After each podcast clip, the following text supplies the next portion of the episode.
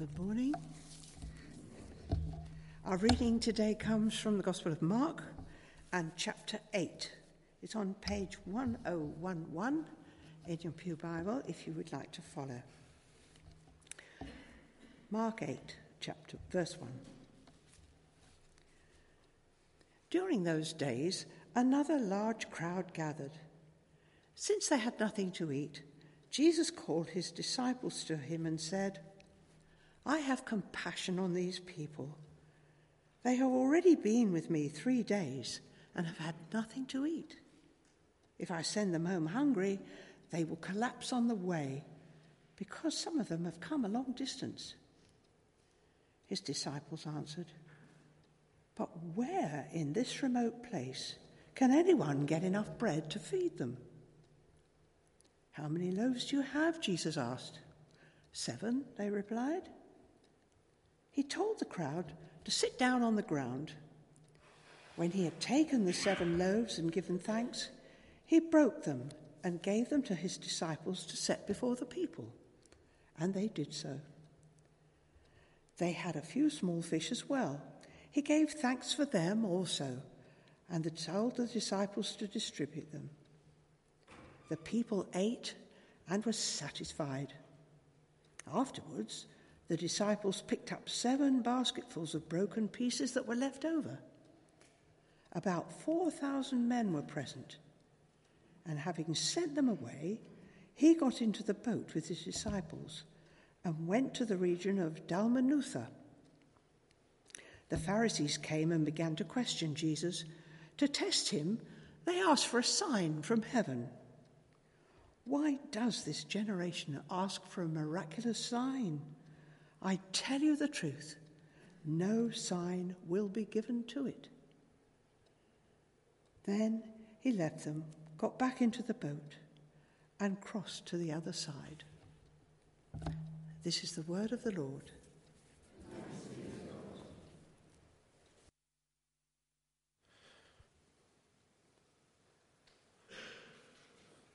Hello again.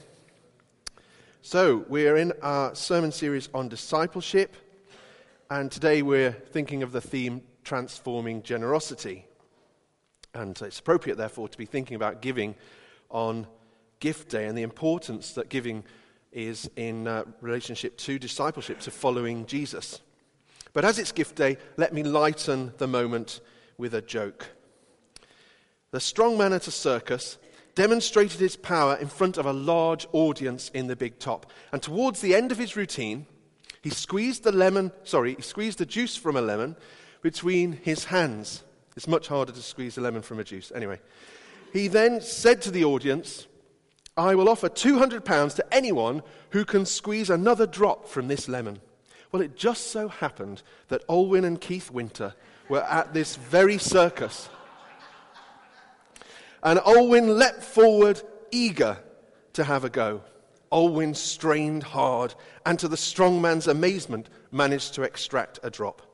He was aghast, and as he paid Olwyn the two hundred pounds, he said, What is the secret of your strength? Practice, replied Olwyn. I've been treasurer of Christchurch Bayston Hill for 17 years. I'm used to squeezing out every last drop.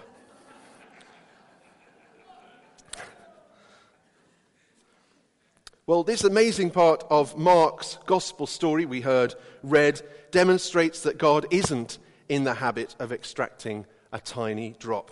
He wants to provide more than enough through transforming generosity. And I wonder what difference transforming generosity has made to you. What difference has it made to you?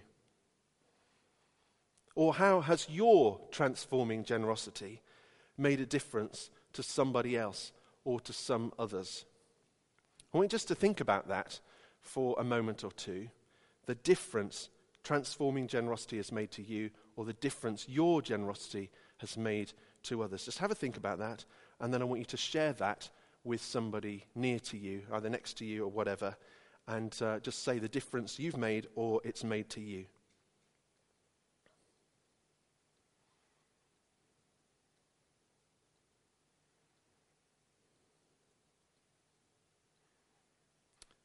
Once you've had a think, have a little chat, so go for it.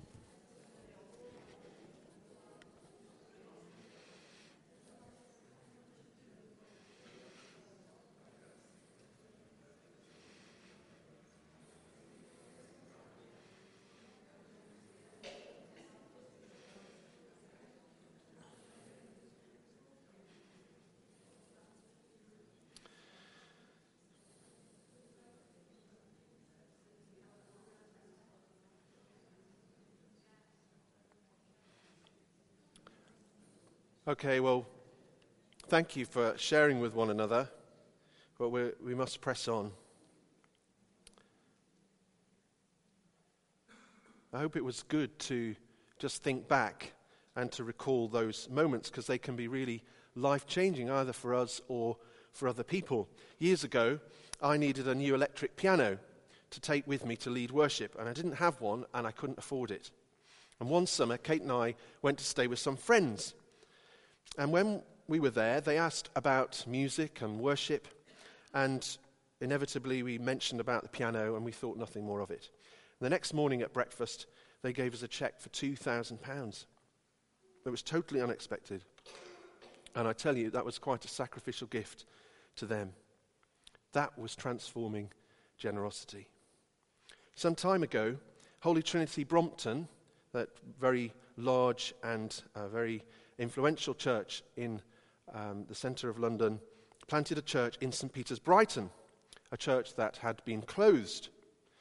The weekend before the church reopened, a local vineyard church that was just around the corner had a collection for their soon to be uh, new church neighbours. And on the Monday morning, the vineyard leader went to see the vicar and gave him a cheque for £10,000. That was just from one offering in that vineyard church. That's transforming generosity. Mark's account in uh, his gospel that we heard has much to tell us about transforming generosity, and we're going to explore four of these things together. Now, these pictures that I'm going to be using and showing come from a reenactment of the feeding of the 5,000 on Brighton Beach last September. Teams gave out 5,000 fish sandwiches to members of the public. 5,000. It made a real impact, as you can imagine. So, firstly, then, the first point we give because there is a need, not through duty or obligation or guilt. Jesus had compassion on the crowd who followed. You can see that in verse 2 of chapter 8. The people were hungry. In Matthew's version of events, the disciples asked Jesus to send the crowds away so that they could walk into the nearby towns and villages to buy food to eat. But Jesus gave an instruction that must have struck, struck dread into the minds of the disciples. You give them something to eat. Don't forget that these disciples, these followers of Jesus, are relatively new to the Jesus adventure. And whilst they've experienced some amazing things already, they have much to learn. It's a little bit like a young learner driver saying to his or her mum or dad, We need to visit a university in the centre of London. And the parent responding by saying, Well, you can drive us there.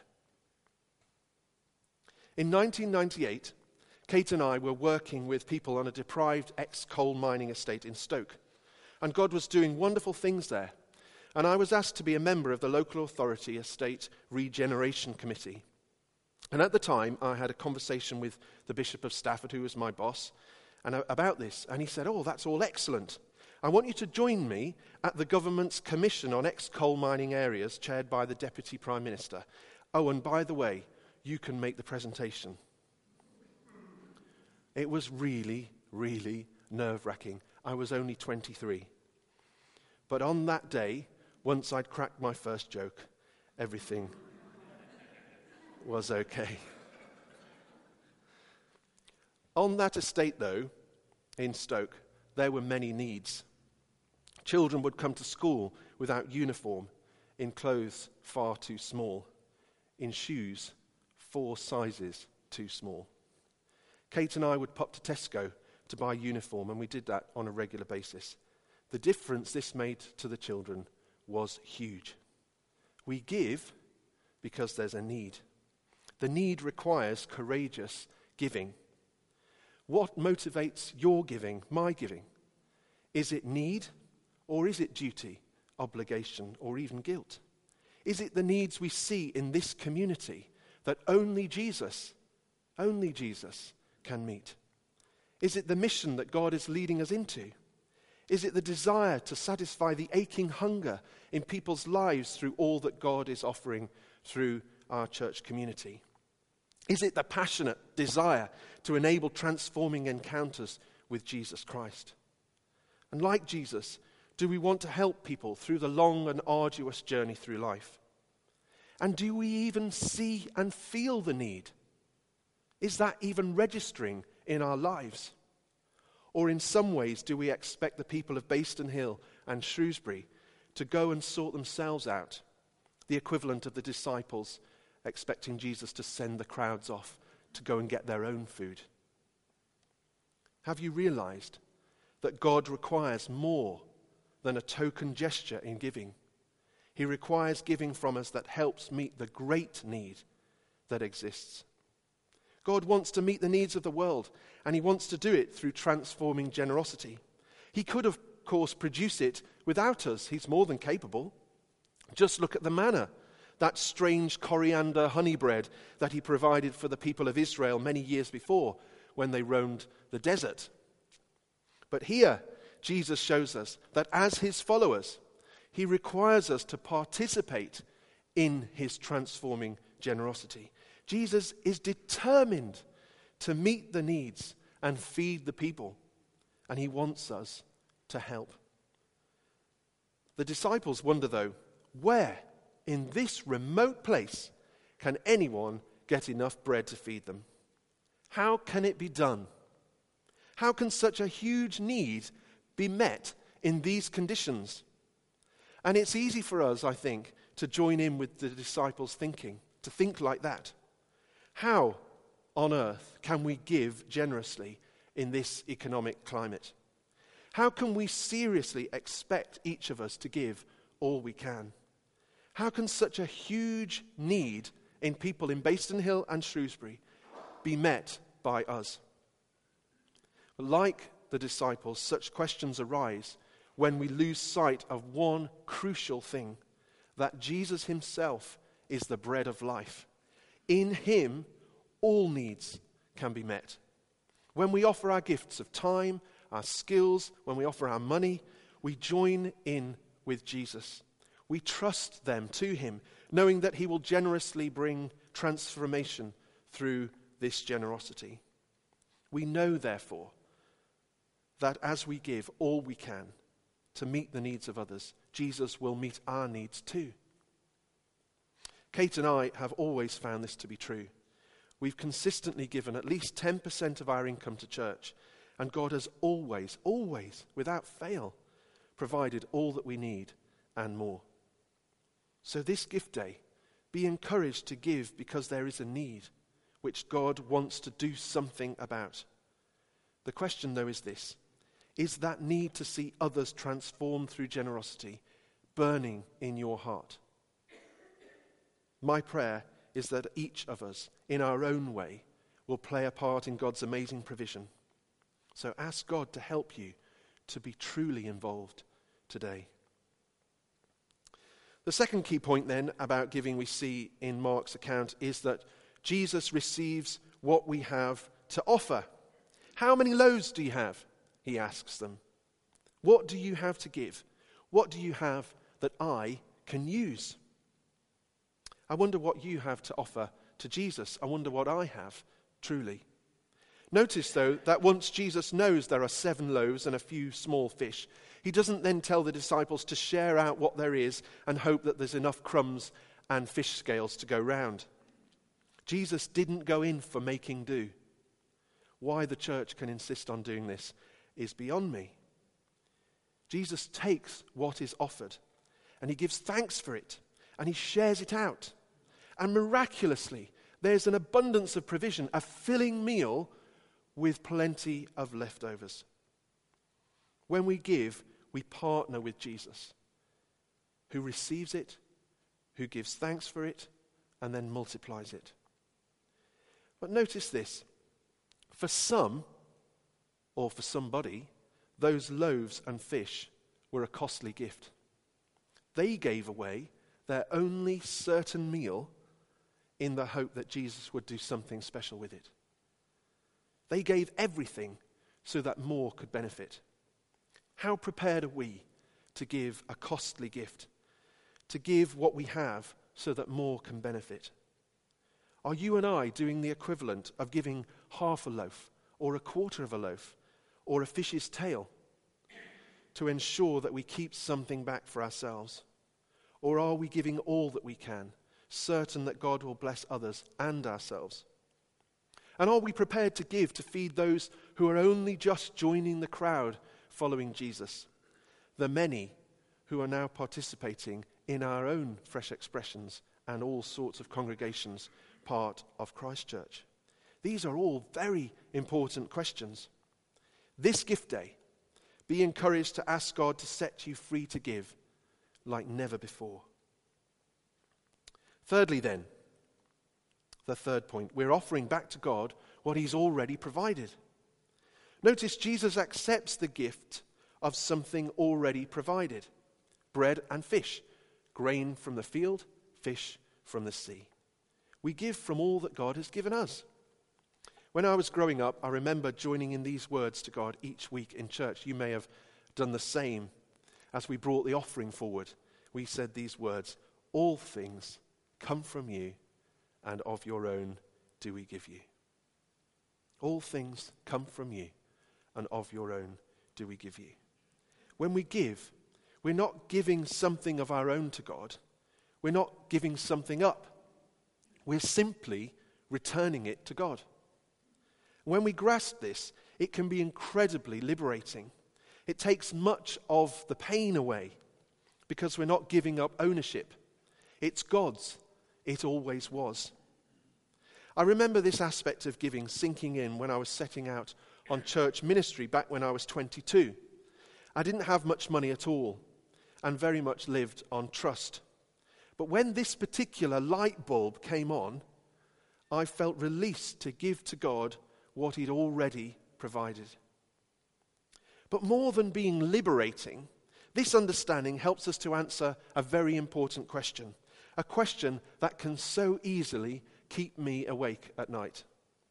Where on earth do we get what we need as a church? Where on earth do we get what we need as a church?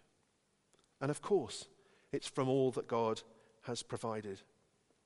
God has already provided all the money we need and more as a church community.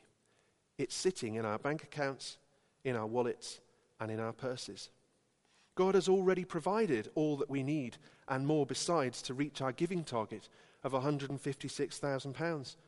All we need to do is offer it back to Him.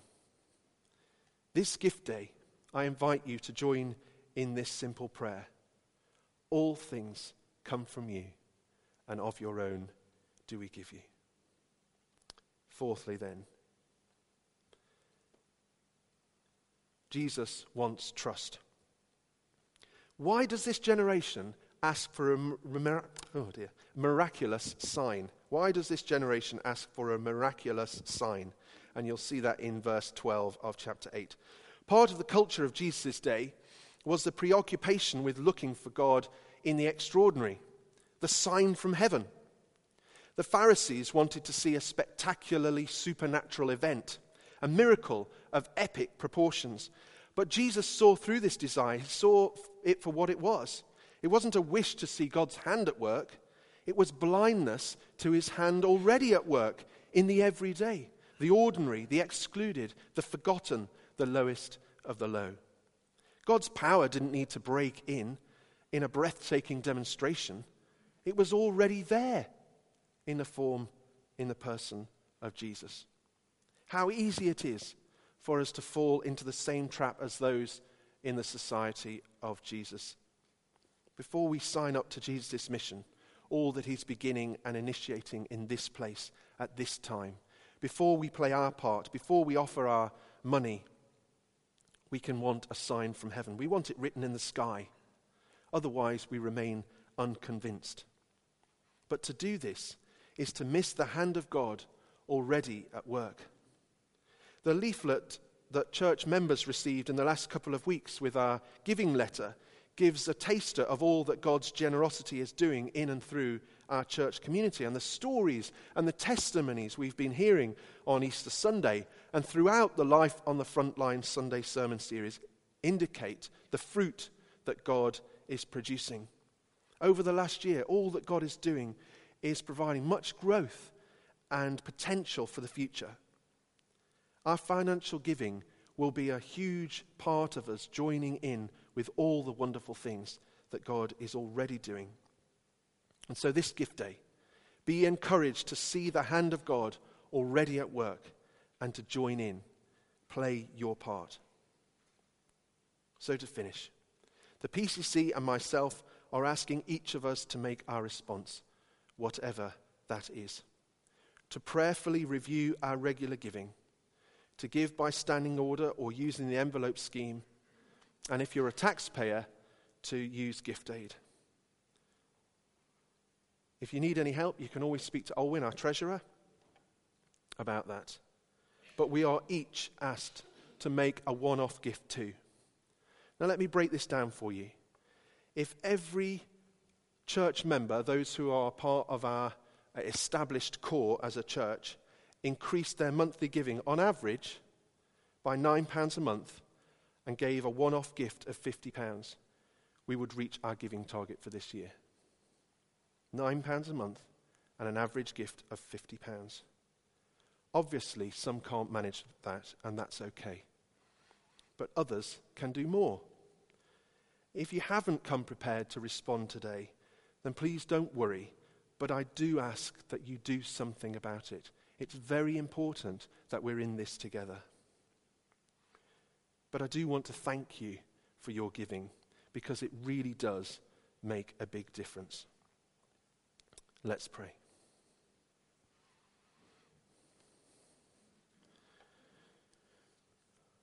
Lord God, I ask that you would enable your transforming generosity to burn in our hearts so that we can give to help meet the need the very real need in this town, in this community, and to help others to encounter your life changing love. Lord, free us up to give like never before. We offer back to you gifts from what you've already provided. And we trust that your hand is already at work. And so, Lord, grant us the courage to join in. We ask this in your name, Lord Jesus. Amen. I'm going to put my giving response in the basket now. And if you've not put your response in the basket, then you can do that during the offertory hymn, which is the last hymn. And uh, if you want to respond this morning, there are spare response forms on the table at the back, or else please do it in the next week or so. Thank you.